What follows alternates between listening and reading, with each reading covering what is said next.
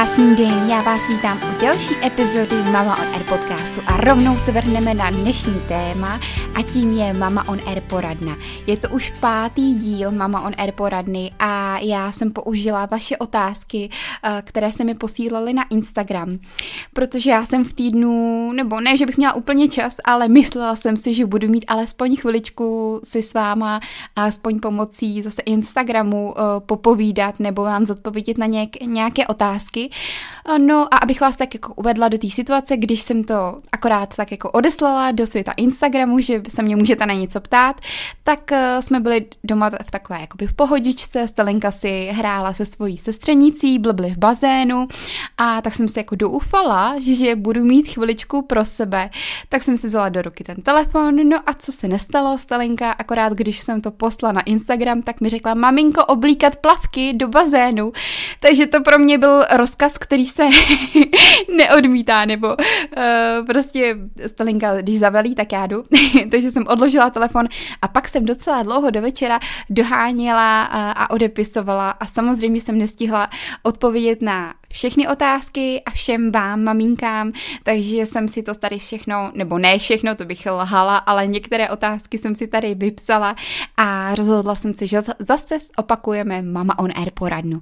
Tak jak to znáte, takže zase bude těhotenství, eh, porod, šesti nedělí, kojení, mateřství, takový mix, eh, mix otázek. Tak se do toho pustíme. Takže první sekce z těhotenství. Jak vybrat porodnici? Je lepší velká nebo malá porodnice? Co by si doporučovala?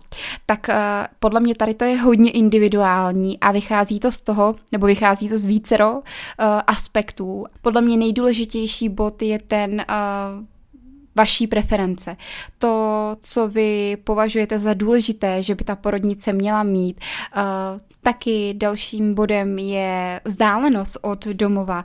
Uh, jestli jste z velkého města a můžete si vybírat mezi porodnicemi, nebo jestli prostě bydlíte v Horní Dolní, kde je jedna porodnice široko daleko, tak uh, asi i to vás bude limitovat v nějakém výběru. Určitě je to tedy na vás, co preferujete, třeba i jaké máte porodní přání, protože některé porodnice například nedisponují eh, nebo neakceptují eh, určitá porodní přání. Já myslím si, že už v hodně českých porodnicích najdete, když si najdete na stránky té dané porodnice a podíváte se, co ta daná porodnice akceptuje za porodní přání. Samozřejmě u, úplně bych se tím nelimitovala a když byste opravdu stále o to rodit v té dané porodnici, tak bych se konkrétně zeptala, proč kdy i třeba na tom internetu mohou být zastaralé informace, ale jako, taková, eh, jako takový eh, první eh, nástřel toho nebo první představa o tom, jak to v té porodnice chodí a co nabízejí, co doporučují, co umožňují, je to podle mě super se podívat na internet. Tak, pozitiva a negativa, nebo pozitiva a negativa. No určitě bych to tak jako schrnula, jaké jsou pozitiva, malé a velké porodnice a takové rozdíly mezi nimi. Tak pro mě je určitě eh, malá porodnice, má takové své kouzlo, protože většinou je spojené oddělení šesti nedělí, novorozenecké a porodní sál. Takže ve většině případů v těch menších porodnicích se vlastně setkáváte s stejným personálem, tak na, jak, jak na příjmu, tak vlastně na porodním sále, tak i pak na šesti nedělí. Já jsem z malé porodnice nebo pracuji v malé porodnici a my to přesně takhle máme, že prostě jsme na službu dvě a jedna z nás je teda na porodním sále, druhá z nás je na oddělení šesti nedělí, ale s tím, že prostě jedna pomáháme druhé, když jsme tam obě dvě porodní asistentky a úplně si tu práci tak jako neškatulkujeme takže je dost možné, že prostě jeden den se setkáme u porodu a druhý den se setkáme na šesti nedělí. A je to takové hezké, že vlastně mm, vy mm, vcházíte do takového rodinného prostředí, kde se o vás může starat jeden člověk a projdete si celým tím příjmem, porodem až tím šesti nedělím. A přece jenom podle mě dokážete líp navázat i ten kontakt eh, s porodní asistentkou nebo s lékařem, když vás zná takhle po celou tu dobu té hospitalizace, ví, jaký jste měli průběh průběh porodu, ví, co jste si prošli, prožili třeba i v těhotenství, když vás člověk přijímá, tak o vás zjišťuje spoustu informací. Takže myslím si, že v tomhle případě ta malá porodnice má velké kouzlo v tom, že je to takové rodinné, že opravdu ty lidi se dost často dobře znají. Co je možná takovou nevýhodou malé porodnice, tak je jednak omezený počet personálu i třeba omezené některé možnosti, jak už jsem říkala, třeba s tou vanou nebo jsou porodnice, prostě, které nemají tolika peněz, takže třeba to vybavení nemusí být tak in a moderní, jako například v Podolí, ale nechtěla bych tady zmiňovat určité jakoby porodnice, eh, protože myslím si, že dokáže let kdy to prostředí, třeba to zastaralé, ne úplně moderní, vynahradit ten přístup těch lidí.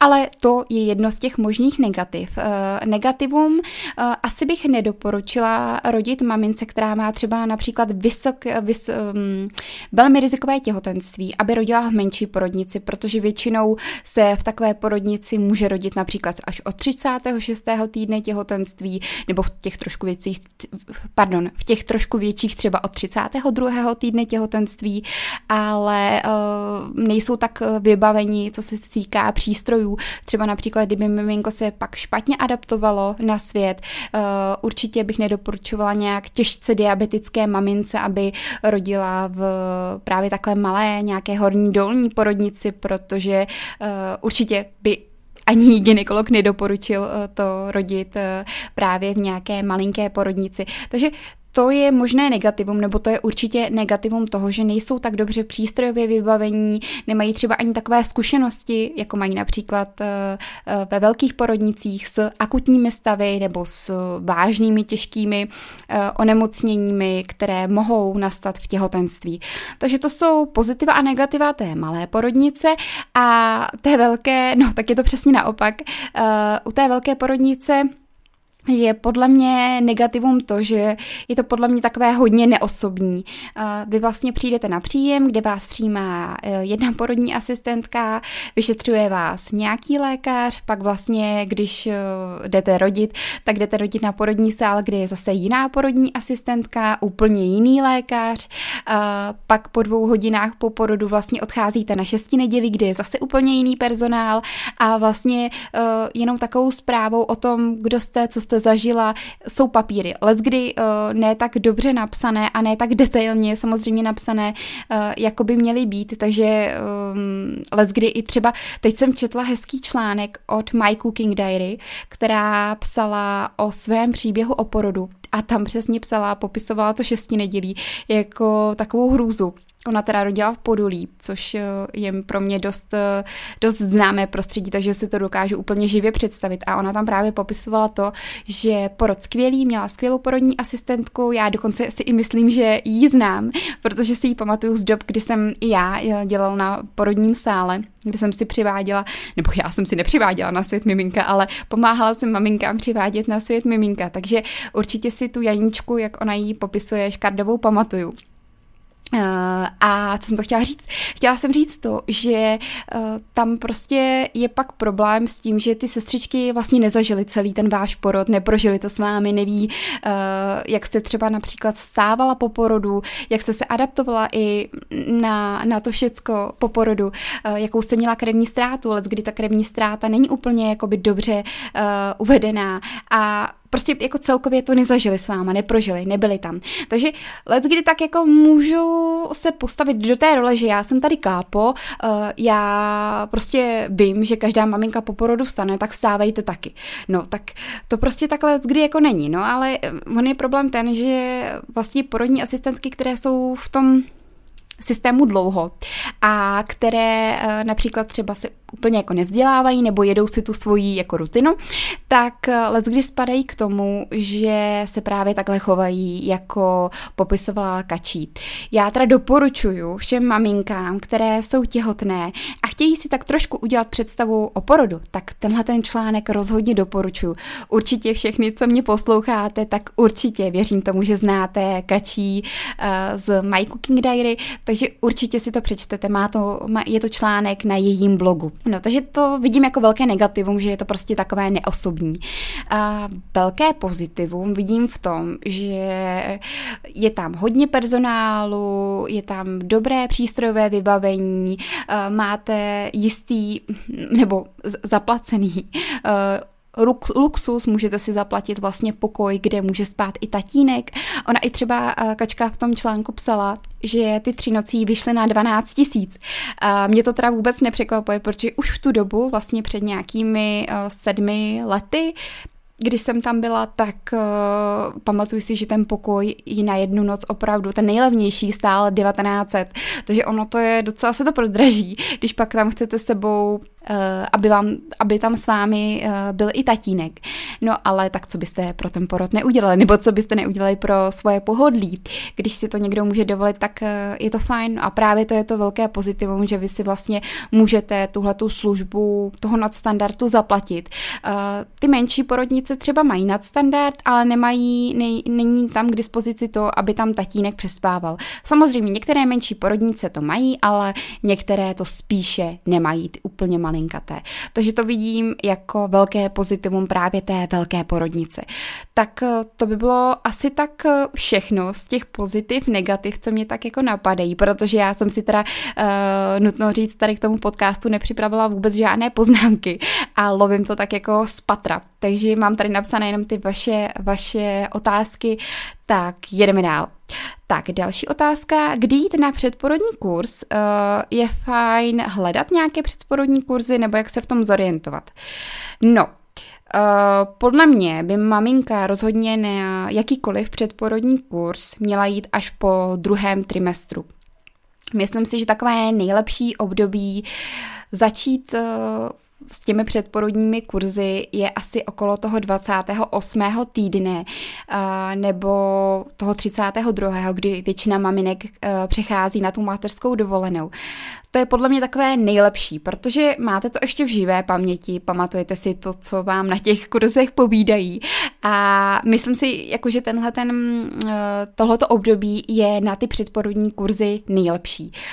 Asi bych úplně nedoporučovala maminkám, aby chodili v prvním trimestru těhotenství, protože přece jenom porod je ještě daleko a mají před sebou například i velký screening, ten prvotrimestrální a myslím si, že nechci jako malovat čerta na zeď, ale je lepší prostě jít v tom druhém trimestru nebo začít se více o to zajímat uh, po tom druhém trimestru. Uh, tady ještě se ptala, jak, kde hledat ty předporodní kurzy, tak předporodní kurzy určitě nabízejí většina porodnic. Uh, myslím si, že velkou výhodou je to, že právě když jdete na předporodní kurz v porodnici, kde budete rodit, tak s největší pravděpodobností, když tam zrovna někdo nerodí, tak vám ukážou i porodní sály, takže si to můžete naživo prohlídnout, což mi přijde fajn. Uh, ale zase, uh, třeba ta porodní asistentka, která vede ten předporodní kurz v té dané porodnici, tak vám spíše řekne takové organizační věci, co se týká toho předporodního kurzu, nebo co se týká uh, toho příjmu, toho porodu, nastíní vám třeba nějaké možnosti tišení bolesti, bolesti, ale úplně eh, tak už s váma neprobere do detailů třeba ten porod, nebo i pak kojení šesti nedělí. Jenom vezme to tak hodně, jakoby hodně, hodně ze široká a spíše hodně mířené to, jak je to v té dané porodnici zvykem. Uh, problém nastává v tu chvíli, kdy vy máte o porodu i o šesti nedělí, o kojení nějakou představu, co byste rádi dodrželi, co byste rádi, nebo co byste si přáli. A úplně se to tak neslučuje třeba s tím, co vám teď povídá ta porodní asistentka, tak tady úplně nenaleznete tak, eh, takové informace, eh, které, eh, které by rozšiřovaly třeba nějaký obzor. Určitě takové hodně všeobecné. Pak jsou samozřejmě online předporodní kurzy, myslím si, že se dá hezky vyhledat na internetu. Já úplně teda se přiznám, žádný jsem si ne- nekoupila, protože o tom trošku něco vím, ale co třeba vím od kamarádek, které právě v době koronaviru chtěli být připravené, tak si pořídili nějaký předporodní kurz a říkali, že se tam vlastně dozvěděli plus minus to, co jsem jim i doporučovala z knížek, takže uh, nedokážu úplně říct, jak moc jsou kvalitní ty online předporodní kurzy a popravdě řečeno nemám je zhlídnuté. Já i sama nebo my s kolegyní jsme plánovali také uh, točit ten předporodní kurz. Měli jsme už docela, uh, docela hezky napsaný scénář, co by jsme tam říkali a co by měl obsahovat ten předporodní kurz, ale prostě je toho tolik, uh, co by jsme chtěli dělat, takže nakonec jsme to tak jako trošku posunuli a třeba se k tomu někdy vrátíme. No a pak jsou kurzy, které vedou předporodní, teda, které vedou soukromé porodní asistentky a ty si myslím, že jsou nejvhodnější pro maminky, které opravdu chtějí vědět uh, informace, něco navíc, nejenom, že prostě porod bolí a že ho musíte přetrpět a že si můžete dát epidurál, ale už tyhle ty soukromé porodní asistentky uh, dělají ty předporodní kurzy trošku jinak. Uh, řeknou vám, které jsou možnosti prostě tišení bolesti, co se týká bylinek, aromaterapie, prostě už jdou víc do hloubky i třeba trošku s kapkou toho alternativa a myslím si, že tyhle ty právě kurzy budou víc v kurzu a myslím si, že budou víc oblíbené uh, právě u vás maminek, protože uh, na takovém kurzu vedeném uh, tou komunitní porodní asistentkou se dozvíte uh, opravdu užitečné informace, které třeba ještě u nás nejsou tolika známé, které se u nás tolika nepropagují, ale vychází ze zkušeností zahraničních porodních asistentek a zahraničního porodnictví. Takže doufám, že jsem odpověděla dostatečně. Tak a teď se vrhneme na porod. Tak, tady mám otázku. Poprvé jsem rodila císařským řezem. Musím nutně předpokládat s tím, že budu i po druhé automaticky rodit císařem? Tak určitě ne. Určitě to tak není. Je samozřejmě velice důležité to, proč jste tak rodila poprvé. Jestli to bylo z důvodu, že jste miminko měla koncem pánevní, kdy se ve většině případů uh, doporučuje to, aby byl právě u prvorodičky primární ten císařský řez koncem pánevním, když má maminka konec pánevní tak tam pak není vůbec problém se obávat uh, druhého těhotenství, když by mi bylo miminko hlavičkou dolů a všechno by bylo v pořádku, bát se druhého porodu uh, spontánní cestou, takzvaný v-bak, co se, to men, se tomu říká, je to zkrátka. Uh, takže určitě hm, to není potřeba se bát. Pak jsou samozřejmě situace, kdy vy při prvním porodu uh, jste rodila například přirozeně a bohužel třeba se stalo to, že se miminku tam úplně už nelíbilo, začaly padat ozvy, nebo začala jste hodně krvácet, nebo byl protrahovaný porod, nevedlo to k otevírání, tam je prostě xxx možností, co se mohlo stát. A vy jste tady úplně jako neuvedla v té otázce co přesně se vám stalo, takže já to beru hodně, hodně jako ze široka a uvádím tady různé možnosti. Tak v tomhle případě je možnost, že třeba i ty porodní, nebo mohlo dosi, dojít k takzvanému kefalopelvickému nepoměru, kdy prostě to miminko bylo větší než eh, vaše porodní cesty a není možné jej porodit, tak tam pak eh, je vždycky nazváženou. Určitě myslím si, že by se neměl takový porod, když se teda bavíme o tom druhém těhotenství a o tom druhém porodu, potom vyvolávat eh, nějakým způsobem drasticky. Což eh, myslím si, že v dnešní době právě porodnice nebo porodníci o hodně na to dbají, aby se vyhli právě tomu vyvolávání porodu z důvodu toho, že když tam byl problém například s tím, že ty děložní kontrakce nebyly dobré, eh, nevedly tak, jak mají vést, eh, nebo byl tam právě ten kefalopelvický nepoměr, tak pak, tak pak se hodně tohle těhotenství i porod hlídá. Ale samozřejmě nevylučuju to, je to možné, abyste po druhé porodila přirozeně. Tak další otázka, uh, se kterou jsem jako tak čekala, kdy přijde, kdo mi jako napíše uh, tuhletu otázku. A jedna z vás mi teda napsala, co je to hypnoporod. Doporučovala byste ho? Tak hypnoporod. No, Uh, já teda musím říct, že já jsem se poprvé s, tímhleto, s tímhle termínem setkala v době, kdy jsem měla asi měsíční stelinku ač jsem porodní asistentka a ač myslím si, že docela se snažím dál vzdělávat, tak eh, o tomhletom termínu jsem neměla ánung. A přečetla jsem si i knížku Hypnoporod a musím říct, že v tu dobu, po mém porodu jsem si tak jako uvědomila, že vlastně asi něco hodně podobného jsem zažila i já. Uh, abych teda odpověděla na tuhletu otázku, tak hypnoporod je uh, vlastně porod, během kterého mm, využijete různé techniky, dýchání, afirmace, vizualizace, kdy vy se s náma uvedete ne do hypnózy, ale do takového stavu, kdy se odprostíte od všeho okolí a kdy se opravdu soustředíte na ten váš dech a hlavně se hodně napojíte na to vaše miminko. Uh, oni nepoužívají ani v hypnoporodu termín kontrakce, ale používají termín vlny, uh, aby to tak jako nes, nepůsobilo asi hanlivě. A um, jako tenhle ten přístup se mi líbí. Uh, já jsem teda říkala, jak jsem teda říkala, tak jsem i četla knížku Hypnoporod, Četla jsem si o tom hodně článků, i nějakou dobu jsem přemýšlela, že si udělám kurz u jemného zrození, dokonce jsem i tenkrát tam psala, ale uh, oni mi napsali, že nemají kapacitu nebo něco takového. No, to jsem to řešila v roce 2018, někdy na, na začátku roku 2018. A uh, já teda musím říct, že se mi tenhle ten způsob porodu líbí, ale taky není to pro každého. Jako myslím si, uh, nebo doporučila bych to mamince, která opravdu je hodně vnímavá ke svému svému tělu, dokáže s ním pracovat a dokáže uh, trošku tu mysl um, hodit někam jinam. Protože myslím si, že na maminku nebo pro maminku, která je hodně racionální, hodně taková jako tabulková, nebo um, jak, jak bych to řekla, uh, myslím si, že určitě to není uh, pro každého, ale za zmínku to určitě stojí a myslím si, že za to se o tom dozvědět něco víc také.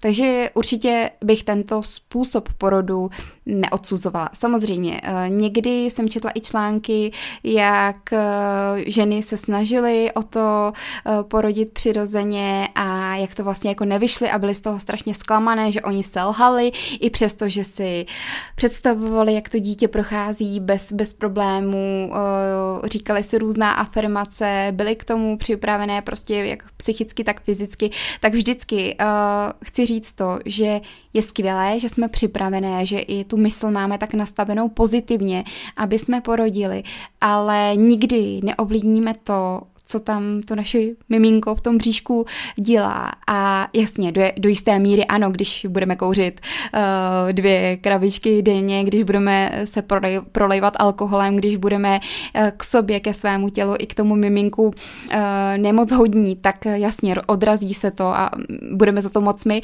ale některé věci bohužel ani my neumíme ovlivnit. A určitě bychom si neměli na sebe nakládat to, nebo neměli bychom se nějak trýznit tím, že jsme neporodili nechodili přirozeně, že jsme se nedokázali tak třeba uvolnit, prostě každý jsme jiný a nedokážeme na 100% říci, že budeme reagovat tak či tak v té dané situaci při tom porodu. Takže je to určitě skvělá možnost, ale uh, podle mě to není pro každého a nemusí se to vždy povést. A není na tom nic špatného. Tak, tak se podíváme dál. Chci se zeptat, udělala se mi na bradavce bolavá bílá tečka. Co s tím? Co to je? Dá se to nějak řešit? Tak asi z největší pravděpodobností půjde o galaktokélu. To znamená, že vlastně se vám ucpal uh, mléčný vývod cystou, která obsahuje to mateřské mléko. Uh, poznají to maminky tak, že teda na bradavce mají tu bílou tečku a let, kdy je to tak úplně jako zaslepená, není to jenom jakoby tečička, ale je to vlastně ucpaný takovou zátkou, kterou tvoří sražený mateřský mlíko. Je to opravdu taková úplně jakoby tučná hmota. Uh, někdy to může mamince se vracet, někdy s tím opravdu maminky mají problém až po dobu celého toho kojení, že se jim ucpávají ty mlékovody. Nejlepší pomoc na to je ten ucpaný kanálek rozmasírovat, um, aby se ten vývod uvolnil, nejlépe teda nahřát ve sprše teplou vodou a promasírovat. A taky promasírovat tu tečku na té bradavce, aby se hezky rozmočila.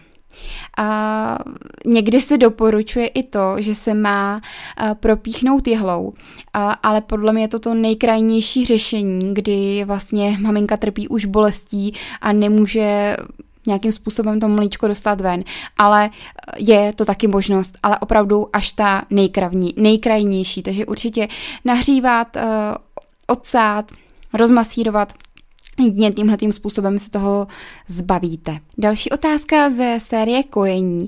Jaké léky nemohu jako kojící maminka používat? Můžu si vzít paralen? Eh, léky, které, které jsou kontraindikované během těhotenství, tak jsou určitě eh, cytostatika, to jsou léky, které se dávají vlastně, když maminka má, eh, třeba prochází eh, chemoterapii, nějaká imunosupresiva, návykolé látky, jako jsou kokain, heroin, marihuana a další a další. Určitě estrogeny, které potlačují laktaci, androgeny, které také potlačují laktaci, nějaké radioaktivní látky a nebo takzvané namelové alkaloidy. A to jsou léky, které jsou během těhoten nebo během kojení kontraindikované. Paralen si můžete vzít, je důležité ale i dávkování a vždycky přemýšlet tak, aby to co nejmí, v nejmenším množství se dostalo do toho materského mléka. Takže tam je potřeba si to naplánovat tak, aby eh, ten lék jsme si třeba například vzali pokojení s tím, že víme, že budeme kojit až za další tři hodiny. Ale jinak, kdybyste se chtěli přímo podívat, jaké léky můžete nebo nemůžete během kojení, tak určitě doporučuji databázi LACT med, kde vlastně zjistíte, jestli uh, tyhle ty léky jsou doporučované během kojení nebo ne. Tak doufám, že jsem dostatečně odpověděla. Tak a teď se podíváme na otázky z sekce mateřství. A tady je otázka. Kojím svou 14-měsíční dceru. Všichni mi říkají, že už jde jenom o zvyk, že to není zdravé, že to je nechutné, že vlastně jí to už nic nedává. Jsem z toho nešťastná a smutná. Chtěla bych vědět nějaké uh, pozitivní i negativní, eh, tady pozitivní a negativní dopady kojení, které je dlouhodobé. Tak, já bych teda chtěla, pokud se neposlouchala, myslím si, že o tomhle mluvím eh, v podcastu Mýty o kojení, takže pokud jste ho neposlouchala, tak doporučuji si poslechnout. A kojení po jednom roce života má určitě velké výhody. Co se týká toho materského mléka, tak je stále kvalitní i po druhém roce. Je velice hodnotné. Je důležitým zdrojem bílkovin, tuků, vitamínů i vápníků. Pro imunitu to má taky ne, ne, nedozírný význam, kdy pořád se posiluje imunita dítěte. Imunologické vlastnosti mateřského mléka se zvyšují s věkem dítěte. I když dítě pije méně, tak pořád dostává množství ochranných faktorů. Další výhodou je nižší výskyt alergií. Ty psychogenické aspekty toho, tak jasně, to je prostě úplně přirozené to, že uh, matky, které dlouhodobě kojily, tak reagují střícněji na potřeby svých dětí. Eh, dobrý pocit kojení je pocitem dávání a braní a kojení je základem, aby si dítě vytvořilo svůj bezpečný svět. Opravdu pořád to má veliký, veliký význam a strašně mě mrzí, když právě někdo takhle osočován nebo nějakým způsobem se mu dostává nehezkých slov a nehezkých eh, titulů tím, že vlastně kojí své dítě, které chodí, mluví a jí svíčkou s knedlíkem. Prosím vás, není to vůbec tak, že dítě, když eh, přechází na ty příkrmy a když přechází eh, na tu stravu, která je podobná nám, tak nepotřebuje mateřské mléko mléko. To je úplná blbost. To dítě pořád potřebuje kvalitní naše materské mléko. I klidně v tom druhém roce života VHO, Světová zdravotnická organizace, doporučuje kojit výlučně do 6 měsíců po porodu a poté doporučuje kojit dítě až do dvou let věku. Má to opravdu velké, velké opodstatnění, co se týká z vazby dítěte matky. Má to velké opodstatnění, jak jsem říkala, z uh, toho, že se tvoří pořád dítěti imunita a je to důležité.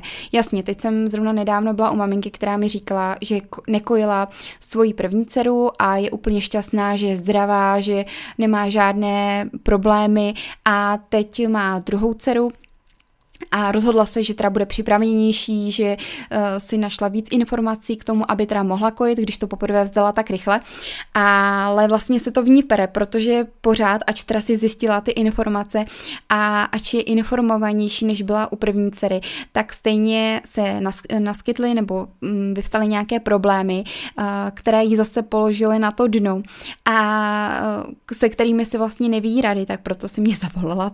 No a jako myslela si, že já nějakým způsobem to asi změním, ale ono je potřeba si uvědomit, že opravdu ze začátku, a říkám to už po tisíce i tady v podcastu, je to úplně normální, že maminka může mít nějaké problémy, že dítě se nebude chtít přisávat. Když tak uh, o tomhle mluvím i v minulém podcastu, uh, je to prostě normální a musíme my jako maminky být víc trpělivé k těm našim dětem. Eh, někdy to bohužel zapříčiní třeba zdravotnický personál tím, že eh, podá dítěti příkrm, třeba i někdy nevědomě, to myslím si, že taky tam Kačí psala, že uh, dali mi už se příkrm úplně bez, bez jejího vědomí a samozřejmě tohle to by se nemělo stát, ale pak už se s tím odvozují určité problémy, které mohou nastat, dítě se nebude chtít přistávat a tak dále a tak dále. Ale co jsem tím chtěla říct? Chtěla jsem tím říct to, že je potřeba uh, opravdu myslet na to, že uh, je to normální, že má maminka uh, problémy s kojením na začátku, mohou nastat i kojení v průběhu, ale všechno je v úvozovkách řešitelné. A abych se teda vrátila k té mé otázce a odpovědi, tak Eh, proč jsem o tom začala mluvit, o té druhé paní, že vlastně ona si myslela, že, nebo myslí si, že vlastně když bude dávat to umělé mléko, takže to její, ta druhá dcera taky nebude nemocná a bude to všechno v pořádku. Chtěla bych říct, že samozřejmě eh, buďme rádi, že žijeme v 21. století a že když to nejde, nebo když maminka tolik nechce, nebo prostě je tam nějaký problém, tak buďme rádi za to, že to umělé mléko tady máme. Ale věřte mi, že opravdu z 90, víc, víc jak 90% je to jenom o tom být trpělivá a vydržet. Já vím, že s dvouma dětma se to dělá hodně složitě, nebo teda myslím si to, nevím to, nemám tu vlastní zkušenost, ale uh, určitě se to dá zvládnout, pokud máte alespoň nějakou pomoc manžela, babičky, tetičky, kohokoliv dá se to zvládnout, ale je to jenom o tom si to tak nastavit a určitě je vhodnější dávat dítěti svoje mateřské mléko, než, mm, než prostě se uspokojit s tím, že vlastně vlastně i díky tomu umělému mléku je dítě dobře živené. Já plánuji i epizodu o tom, jak to umělé mléko může někdy způsobit obezitu u dětí, je to prostě vědecky dokázané a není to úplně tak, tak čisté, jak se zdá.